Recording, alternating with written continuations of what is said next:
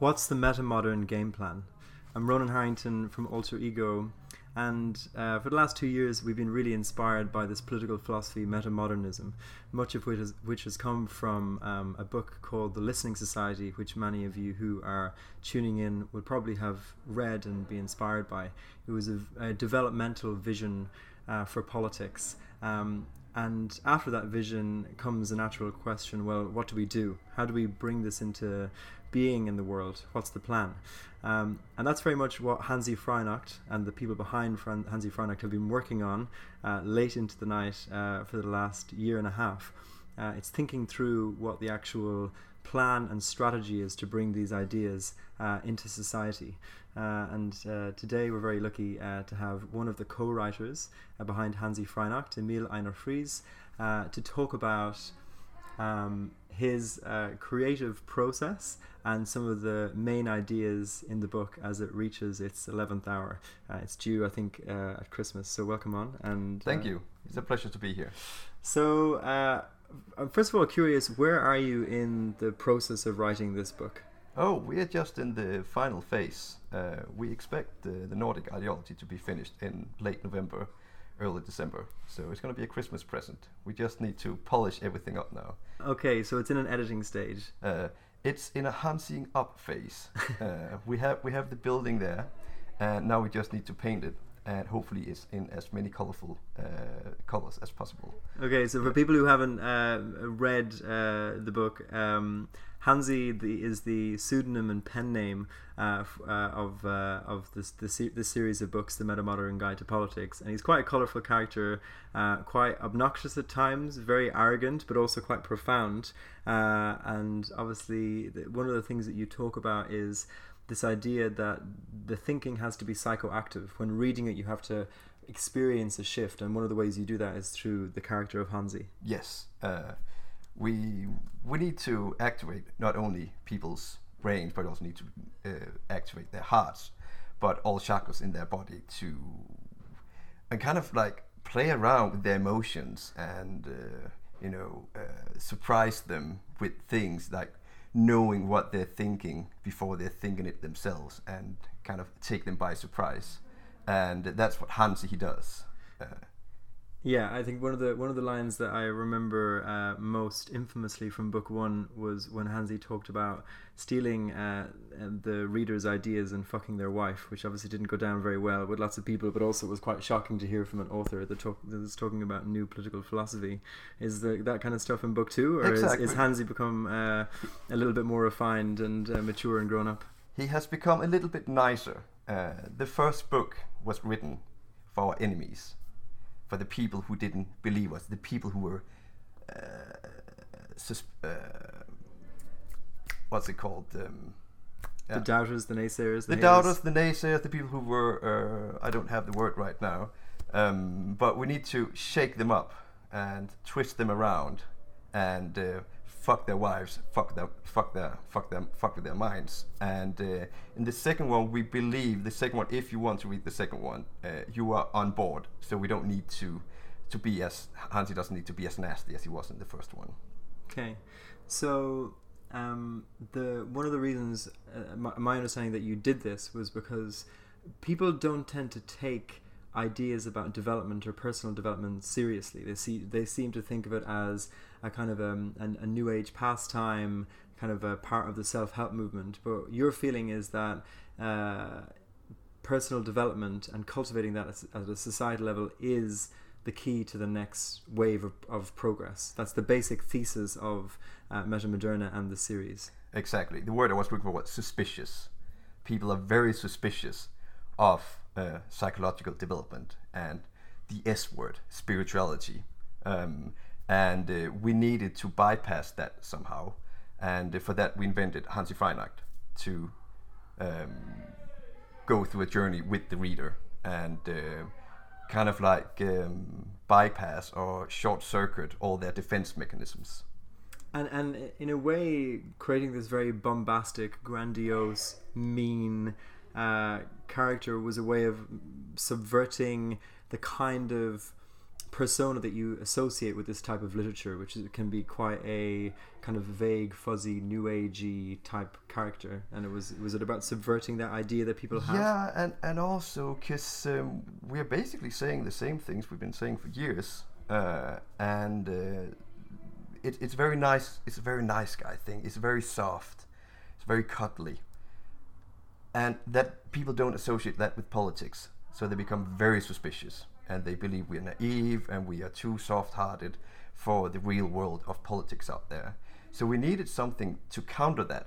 So we needed this uh, this macho uh, alpha male nasty character to kind of uh, balance that out, so that people don't, you know, uh, yeah, we kind of need, need that because um, like politics is a it, it's, it's a blood sport, and uh, people don't believe you. They're very suspicious of you if all they hear is that we want to save the world and la di la di and rainbows and butterflies and, and all these kind of things. So we wanted to get away from that. So I've uh, had the privilege to read a draft of book two, and it's very very different from book one in the sense that book one was the diagnosis Yeah. uh, that says you know modernity is at an impasse. The next wave of progress is going to be uh, welfare state 2.0 where we cultivate psychological growth. And this is actually what gives us the emotional depth and cognitive complexity to hold the complexity of the outside world. Um, and and then on part two it was a, a new model of psychological development that really put a lot of meat on the bones of something that while all of us are experiencing our own development we ne- we didn't really see it in terms of our complexity our depth our state and our code. So in a way book one was the general thesis. Um, in what way is book two different uh, to book one? Well, actually, the, the Listening Society started as the introduction chapter to book two, uh, and it just grew and grew because we understood that oh, people they need to get this into their map, and we need to bypass all the defense mechanisms and uh, so on and so forth. Seventy-five percent of the contents of the philosophical contents is in book two, and book two is the plan of what actually uh, what we should actually do.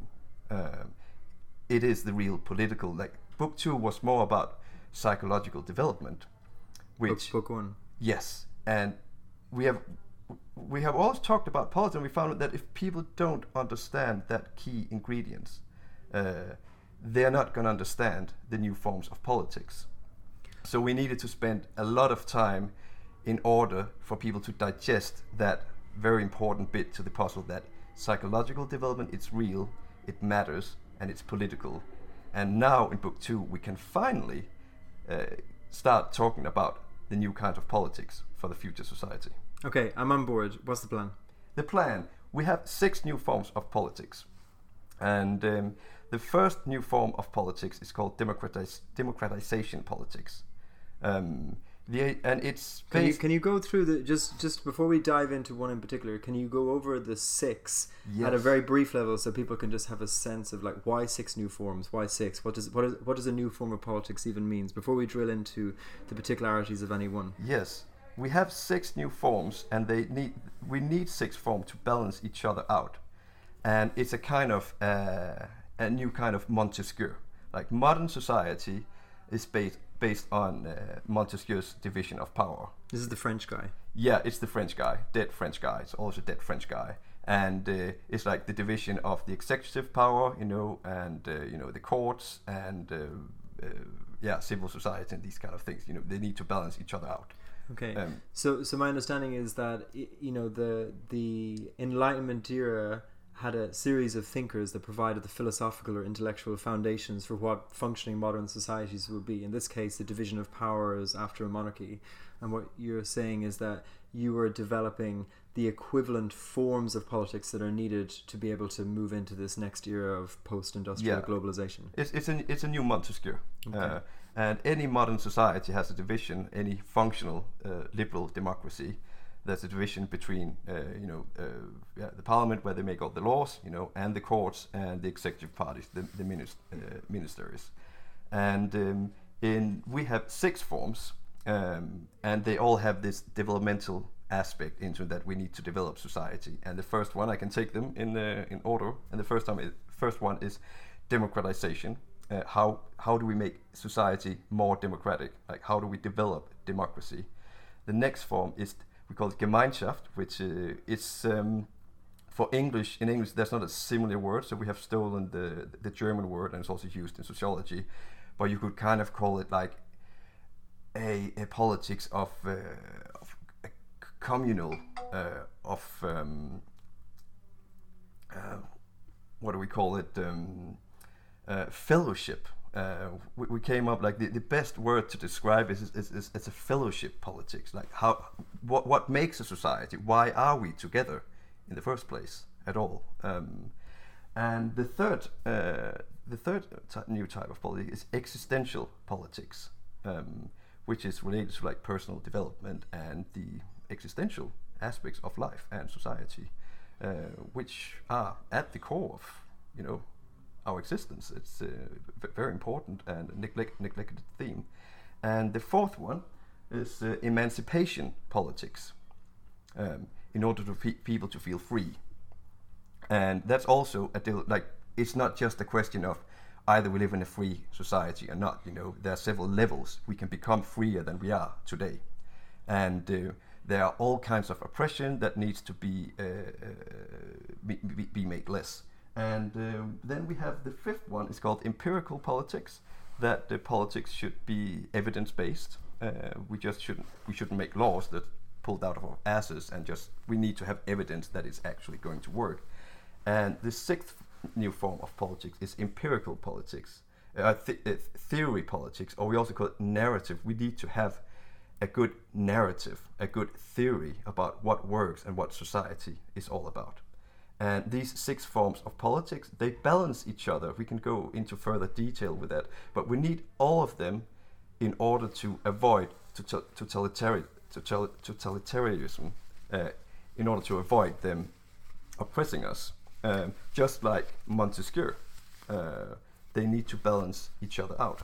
Okay, so my understanding is that if one of these, if we were to cultivate one of these, that in itself would have a total totalitizing or be totalitarian in its nature. Totally. And so with all six together, they balance each other out. Yes. So my first, now you obviously haven't had a chance to go into real depth about what any of them actually mean in content, but my first impression from hearing them is don't we kind of already have all of these types of politics at play. There's plenty of movements to democratize politics. Uh, I definitely know there's several conferences on how policy making can become more evidence based. Um, everyone uh, has a theory or a narrative. So, what exactly is different about these forms of politics? Why are they new? And that is exactly the issue. Because we see a lot of movements out there, uh, and they have one of these you know, Gemeinschaft politics, for example. That's what the nationalists are all about. And we have uh, existential politics. You know, we have like the Christian Democrats, uh, or today we have a lot of like New Age politics. We take that bit, but they believe that's the whole picture. And if that's not balanced out, if we don't have it on, they, they, they will oppress us. You know, also the emancipation. Uh, like some people, oh, it's all about the emancipation.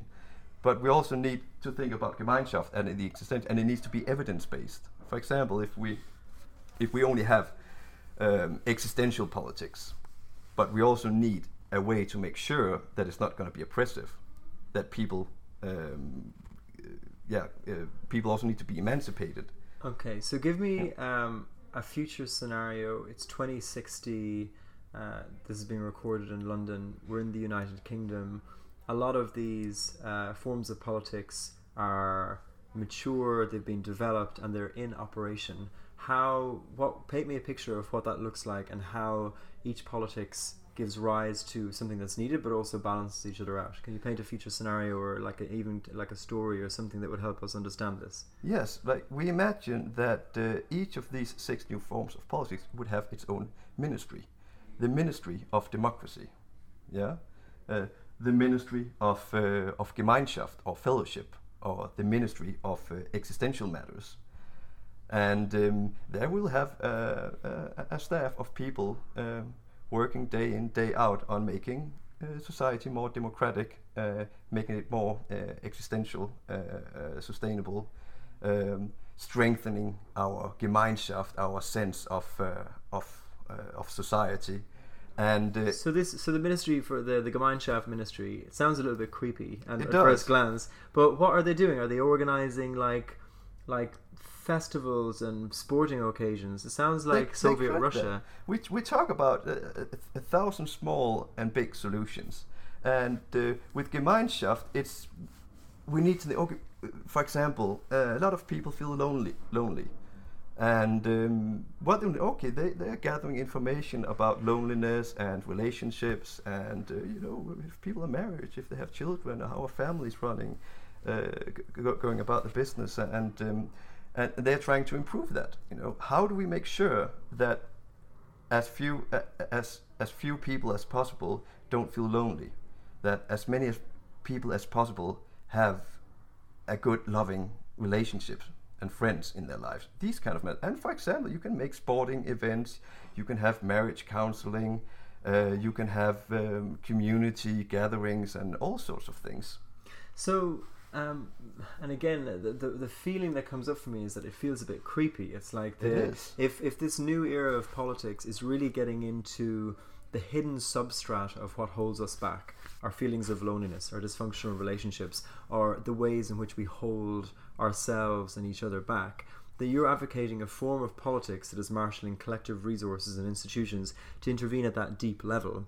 Um, that's the kind of thing that's usually the preserve of your friends and your community. Surely, this is a kind of politics that could only ever be of and by the community and coming from the individual's intrinsic desire to change the circumstances of their own life, which is kind of the heart of personal development. So, how do you, yeah, how, how what do you feel about that idea that it's a very kind of penetrating uh, vision of, of government? Well, we call it enter creepy politics uh, in our books because it is creepy. Certainly, we have uh, the, the state looking into uh, our relationships and, and these kind of things. But then we have all the, the good people at the Ministry of Emancipation to make sure that it's not oppressive, that the Gemeinschaft, that the fellowship is not oppressing the individual.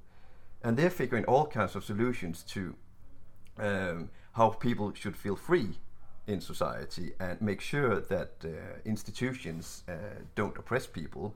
And then we have at the at the Ministry of Democratization to make sure that it's democratically owned, that there's a that people have a say in what's going on in uh, the different uh, ministries.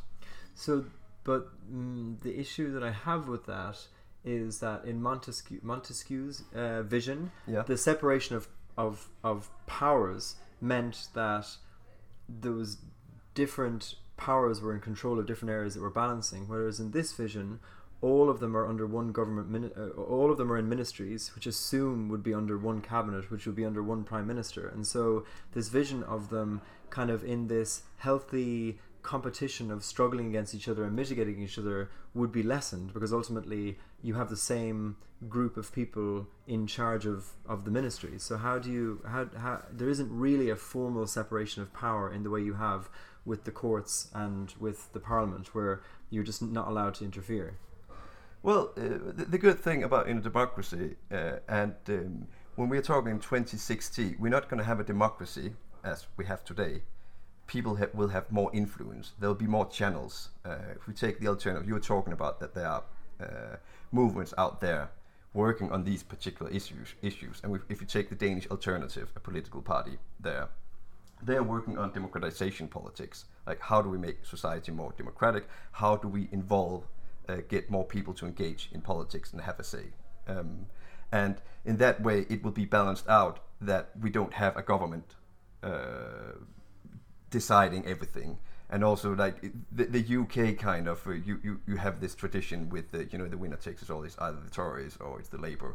And in other democratic societies, uh, for example, in, the, uh, in Scandinavia, we have this tradition of having several parties who have to um, have to collaborate, so you get more perspectives, and you get um, uh, so it's not just this one party deciding everything, right? Um, for example, in in you will have one party, they might uh, one person from one party will be Gemeinschaft minister, Yeah, and from another party will be a democratization min- minister. Yeah, and uh, then there'll be election, and it will be switched out, and in that way there will be control uh, that they don't. Yeah, it doesn't get oppress- get too oppressive. Okay, so what I'm imagining is a future scenario where there's a shared cultural consensus that the growth of the individual is the number one game in town, and you have a government ministry, lots of civil society organizations, a media culture that is broadly supportive of that, but that's within a wider frame of that conversation being evidence based. It's not just you know crystals and um, sage and new age items that enhance your growth, but real evidence based cognitive behavioral therapy. Yeah. But you also, uh, with that level of encouragement on changing your your life, that you have movements and political kind of party power to to defend the individual against that level of Yeah. of, of one might say interference in their life. Um, and we will have new institutions and these institutions won't be for example the bbc like uh, theresa may she doesn't des- uh, decide what the bbc is going to do and say you know that. And um, the same there will be a lot of institutions that will be run separately. There will be like a yeah like we have today with uh, a lot of organizations out there that are under like supported by the mission but we also have this um, collaboration with civil society, you know, and with private individuals. So a lot of people see this like totalitarian attempt, you know, we would have this colossal Soviet style uh, uh, uh, uh, government that just in, that just decides everything.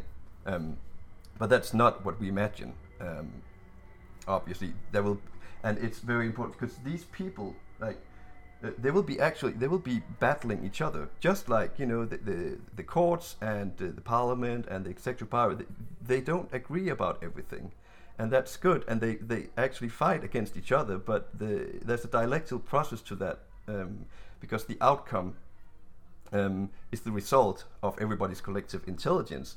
So, for example, the people in the Ministry of Emancipation, um, they will they will take measures against what people in the in the Ministry of Existentialism, uh, uh, the existential minister, is doing to counter the bad effects that might occur there. And it sounds like Harry Potter.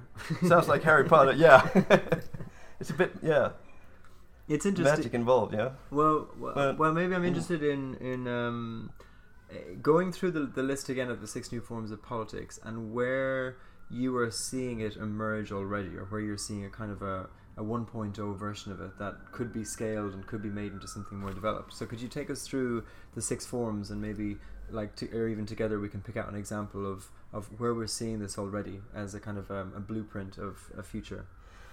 Yeah, um, as, as I mentioned earlier, the alternative in in Denmark is, is a is, is a very good example of democratization politics, but also uh, there's that with Gemeinschaft politics, like culture uh, is, is very important to this party, party and, and, and culture is it what creates like what makes our society coherent, our Gemeinschaft coherent. Hmm. And it, it's really interesting to see that the only parties who are interested, who've seen that bit, who, who actually value the cultural politics, that's the alternative, uh, the hippies in Denmark, and the nationalists. Hmm. But because the nationalists, they understand how important culture is for a Gemeinschaft, for a coherent co- for a coherent society. What the nationalists want, they want to go a step back. Now, now we should go back and be this uh, national culture and uh, have this, you know, one religion, and uh, every should, everybody should be like we were 50 years ago.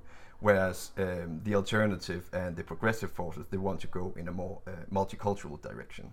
So even within these, this new, let's say, let's stick with Gemeinschaft, this idea that we would make a very concerted effort to cultivate a feeling of fellowship in society, but there's a big political divide over whether that fellowship is universal and liberal and uh, multicultural versus nationalist closed borders. So, so we're still imagining the same struggle over what type of Gemeinschaft uh, a country embraces with different competing interests.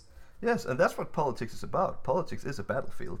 Like politics is war with other means, right? And um, we cannot expect that to stop. Like we will have different opinions, and people will want different things for our society. And um, what we want with the democratization process is to make that process um, more transparent, uh, more intelligent, and uh, hopefully create better outcomes. Because um, that, that is the, the, secret, the, the, the secret to the success of democracy is not that we can vote on the politicians that we like uh, or that the one we can choose the ones that are right. This the, the, success to democracy is that everybody has a voice, right? That it's kind of like Darwinian that it, it brings the competition between between political ideas, right? And uh, the better a democracy, uh, the, the, more voices, uh, the better, the more competition. Uh, just like in, in, when it comes to goods and services uh, on the market, um, hopefully the, the, the, better are the, the results of, of those processes. And uh, in societies where many uh, where, where, citizens are involved in their society, where there's a uh, open and engaged dialogue, uh, they, they tend to produce be better results than uh, the more closed societies where the democratic traditions where people are, are not as involved. So, so what we want to find, okay, how can we involve one? How can we improve the conversation, right? uh, how can we make people their best selves in those political conversations and listen to each other and uh, get the best ideas uh, uh, to the table. And so this is this is a, this is the other aspect to the listening society. You know, you talk about this vision of a society where everyone feels seen and heard, which on a first rendering is about really understanding people's emotional needs and what they need to grow and to flourish but also it brings in this co-development idea in politics that actually your vision is of a political process that can um, be more generative uh, like when you have a very good dialogue can handle more complexity and that in itself that is a growth a growing process. Yeah. Um, as opposed to the politics we have at the moment which is you know just mudslinging at each other and, and basically defending fixed positions. Yeah. And so it sounds like within this vision there is a how do we evolve beyond all of our fixed positions? So it isn't just you know a battle over the Gemeinschaft of a country with the nationalists and the multiculturalists but there's a genuine attempt to enter into some kind of equilibrium that is that is producing good outcomes yeah or how do we make the debate or the be- the, the battle more intelligent hmm. produce more intelli- intelligent results hmm. right because um, like when you enter politics, you you you uh, you want okay, I have these ideas, I have these opinions, and I want to put them forth uh, because I am right. You know, and believe that's what politics is about. But uh, when you engage your opponents uh, in the political game, um, you without knowing you are you are actually co-developing with your opponents. Uh, and uh, in many cases, um, if you have a good debate, uh, an open debate in a democratic society, you co-develop better solutions, uh, solutions that are better than any solution uh, you would have come up with yourself. Mm. Like your opponents help you come up with better solutions. And uh, with the democratization process, okay, how can we improve that even further? So that's the plan. What's the, the strategy at Christmas time? a couple of you know budding political entrepreneurs, leaders from around Europe wake up on Christmas morning. They find this book, they read it, they're inspired. What do they do? Do they form a political party? Does that appear on the left? Do they because that's where new ideas come from. Do they do battle with the right? What's the what's the meta modern political strategy?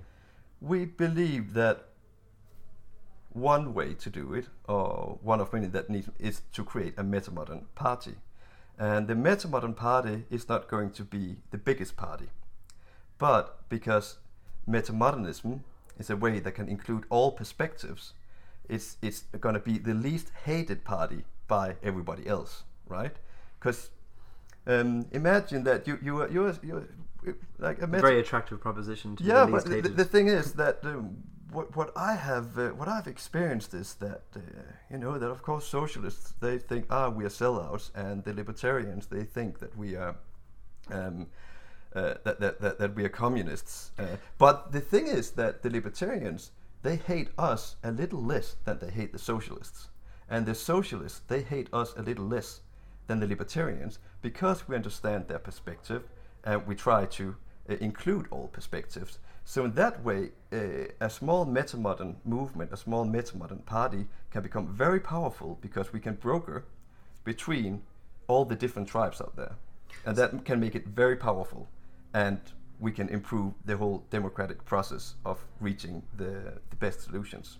So my understanding is that metamodernism as a stage of political thinking is about really empathizing and understanding different political ideologies Yes. that are representative of different stages of development. And so in this sense you have a real empathetic understanding for anti-neoliberal socialists as you do from anti-government libertarians as you do for liberal centrists and that you insert yourself I presume into a parliamentary process you might win, let's say, 12 seats out of 300, uh, and that those politicians, because on some level they're modeling this ability, are able to work as this kind of democratic glue in in a kind of trans party glue that Yeah. basically attracts people towards metamodern thinking. So rather than taking over uh, the state with a metamodern vision, it's more about planting this mimetic code in all political parties so they become more metamodern. Is that is that is that true? Is yeah, that you could there? say that because in a way, socialism, libertarianism, uh, green move, they, they're all headed towards metamodernism. Uh, that's the attractor point. Uh, they just have like a one dimension. They, they focus on their thing. It's one dimension, but they're all headed toward towards what we call uh, green social liberalism, which is kind of like the um, uh, the the end of of the old ideologies because you, you cannot like, like today in, in, you see that in Scandinavian Scandinavian politics today that um, that it's basically the only thing you can be you can be a green social liberal because the, the welfare state is there and you know libertarian arguments they don't because we see that the welfare state works but we also know that we need to balance it out with the market and we see even the nationalists they have to say, oh, we also we also care about the environment because yeah, we don't want to die, you know, and uh, well, we need to take care of the poor as well in in order to. So it's kind of like a new kind of political correctness Hmm. that you need to have all these perspectives, and the metamodernism metamodernists they do it better than most other people because they're able to they have the theory, they have the code, and they're able to empathize with different uh, op- uh, uh, different uh, uh, perspectives. So just so my understanding of what you're saying is that we are already witnessing a cross-party consensus that is you you call green social liberalism, and that metamodernism is deepening that by uh, addressing the kind of the psychological dimension, and that that's ultimately what helps manifest the greenest, most social, most liberal society, um, and the way that you will influence that thinking is by in a way being uh, in and around all parties and, and kind of seeding your ideas rather than trying to engage in a, in a traditional industrial political uh, dynamic of defeating the other party. You're more trying to attract all parties towards a convergent point that you that will come to be known as metamodernism. Is that right? So you described politics as a blood sport, and I see a tension in that this developmental vision is usually forced taken up by uh, quite sensitive souls uh, who have gone on an inner journey and uh, realize that they're deeply emotionally vulnerable um, and the idea of calling them into the dirty world of politics into the blood sport that it is and saying that your only consolation is that you'll be the least hated political movement or party. It's not a very appealing thing. Um, and I so I, I I just maybe question the um, the potential of, of e- even though this I, I really subscribe to thinking of this actually inciting uh, an actual political movement or political party. Yes, um, I believe we are at a gridlock in politics today, and uh, it's very visible in the culture wars, and spe- specifically in, in, in the US. And um, people seem utterly incapable of taking each other's perspective, right? Uh, and what we need are the sensitive souls who are capable of seeing both perspectives, of but also having solidarity with the emotions that come with those perspectives to understand as as a as a liberal what is it that the conservatives are so afraid afraid of? You know uh, what are their fears? Uh, what what are their dreams? Uh, and in the same way, liberals uh, or, or conservatives uh, should also be able to see why is it that our thoughts, our way of thinking and, and behaving uh, provokes the uh, the liberals, and we need people who are, who have solidarity with those with those perspectives. And if you have that, I believe you'll be capable of overcoming this gridlock and reaching a synthesis where as many people as possible are seen and heard and feel as an integral part of society. So you're imagining a kind of a new breed of meta modern activist or politician that is inserting themselves into a very toxic, conflict ridden environment and playing the role of mediator. Um, but it's not a kind of a mediator in a neutral sense where you know everyone is seen and heard and they go back to their original perspectives, but somehow they're invited into an understanding of of where um, their views can find a synthesis and a exactly. balance. Because I believe that many of the many of the things that uh, political uh, things that people are fighting for, maybe it's actually something else, right? Maybe it's not about guns and abortions. Maybe it's about feeling not not being alienated in a progressive society, right? Um, and uh, finding those because we are emotional beings, you know. It, it's it's it's uh, and and politics is very emotional. Um, it, it it's not the rational arguments, you know. It, we, we, we have some emotions, and then we then we come up with some rational arguments, right?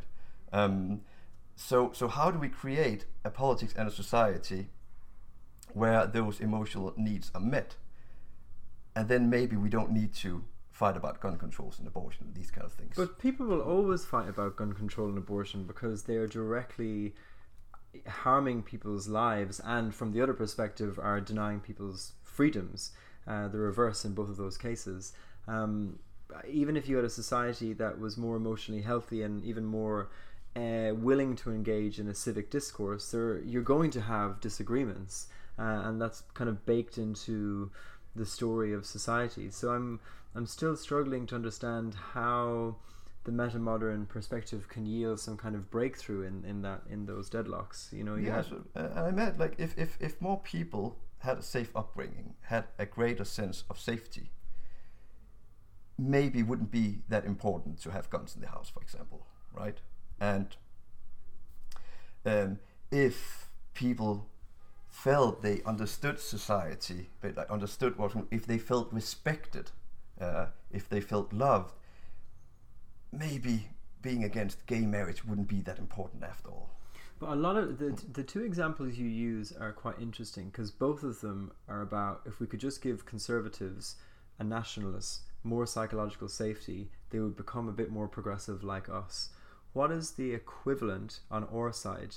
How if we kind of liberal multiculturalists uh, developed more psychologically, um, developed, uh, had greater levels of safety, what would we give up in that dynamic? Well, for example, when it comes to uh, identity politics, uh, uh which is um, uh, one of the most hotly debated, hotly debated topics in our times, and uh, people on the barricades, and if people had, for example, a greater sense of safety and if they felt accepted in society. And maybe they wouldn't have the same the same need for this pol- polarization and uh, they wouldn't maybe have the same need to identify with a certain certain political project or identity and these kind of things. Okay. So you you see it as um, yeah but at the same time people will uh, become activists for groups that they feel are marginalized or are being oppressed. Um, and yeah they might they might be able to let's say hold that identity a bit more lightly but that they will still yeah. say that that is their primary work is to exactly do anti-oppression and, work and, and, the emancipation project is still there there's still a battle going on and uh, metamodernism it's both and but it's also uh, both, both, and, and either or. Because eventually, we need to make a choice, right? Gay people should be accepted in society. It's uh, utterly unreasonable that uh, people should feel ashamed, right? We still have these projects. Is there any conservative position that you feel should uh, that progressives need to work harder to accept as being entirely valid? Um, because all I'm hearing are examples for liberal causes that Yes. yeah i'm just wondering in the true spirit in the true spirit of integrating what what is good and valid about conservative viewpoint uh, that progressives because they're only seeing within their own ideology uh, are failing to appreciate and actually is always going to be part of the equilibrium of society Yes, we could take Gemeinschaftspolitics, for example. That conservatives they want to have a, a unified society, a Leitkultur. You know, uh, they don't want to have many cultures, but but a, a great culture that we're all part of. And uh, I believe the synthesis would be trans, not multiculturalism. So we all live in our small own small bubbles, but we transcend all these minor and we create a, uh, a, a more coherent uh, culture to embrace everyone in society. And we can also take ex- existential politics because um, uh, if we take Christians, you know, th- th- there are some aspects of traditional religion that have been lost in modern society and that are important. Um, uh, we, we need we need some existential fuel, and you know this atheistic. Um, uh, like atheism is, is not the answer; it alienates people. So I believe that if we develop that further, and of course it should mean now we should be Christians or Muslims, but develop a culture, uh, uh, an existential aspect that should be an integral part of society. That is not just a private matter, but existential issues. Um, uh, existential I- issues uh, is a, a, a- societal concern for all of us. It sounds to me like the the the, the kind of the underlying shift is coming out of your righteousness about a particular way you believe people should be or society should be, and to understand that lots of other groups who are in some ways aligned to you, in other ways conflicting, are also doing that, and to try and understand how to improve the process by which that clash of ideas happens and makes it more productive. Yeah. Um, so rather than being a socialist, and we, you know, like it's, it's my own feeling that we we need a lot of socialist policies after decades of neoliberalism, but also understanding that the that the totalitarian tendencies of socialism doing away with the market altogether just isn't realistic and also doesn't honor the people's you know need for to be able to freely exchange in markets. So it's this idea of it sounds like the the core idea is getting rather than being in a conflict where both sides are trying to win out uh, and end up actually being in some kind of productive equilibrium that we can recognize we are always in an equilibrium we are always in a dialectic uh, and that actually let's become conscious of that and then try and work with that as best as we can and improve the processes by which we do that Exactly, and that's also what right about that. Um, the party of the future uh, is the process party, the process-based party. That is not about, um, for example, the alternative. They didn't write a, a party program.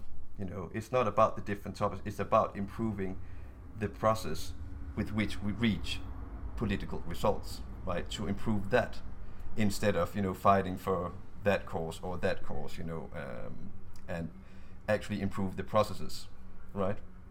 So uh, we're coming towards the end, um, and you're coming towards the end of the book. You're a month out. Can you give us a little insight into your writing process and whether you are embodying the vision of a nourishing developmental society? Or Yeah, are you one of those classic writers that stays up for 24 hours on end?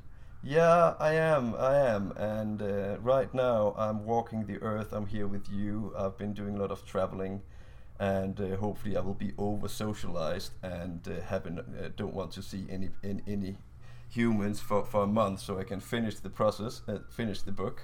You're going to Uh, go into your writing cave. Yeah, I'm gonna go into my writing cage. Uh, cage. I I said cave. Yeah, and I said that's a Freudian slip, but uh, it's uh, yeah, writing it's it's tough. Uh, it's taking its toll, but it's also it's also very rewarding. Uh, but um, yeah, uh, the isolation can be a bit hard, but I need that for the uh, to get into into the writing flow. But I also need the inspiration I can get from other people. So Well, if Yeah. you're listening and you feel like sending Emil uh, or Hanzi Freinacht some love in the next month, uh, I'm sure that would be gratefully received. Uh, the book is um, it's planned to be out uh, before Christmas, uh, so you, I presume you'll be able to get a copy on Amazon or on your website. yeah. Um, and we shall read it and then figure out what we're going to do now that we have a plan. And please uh, give give me a call uh, if you are in Berlin and invite me out for coffee. That would be greatly appreciated. All right. Thank you very much, Emil. Thank you.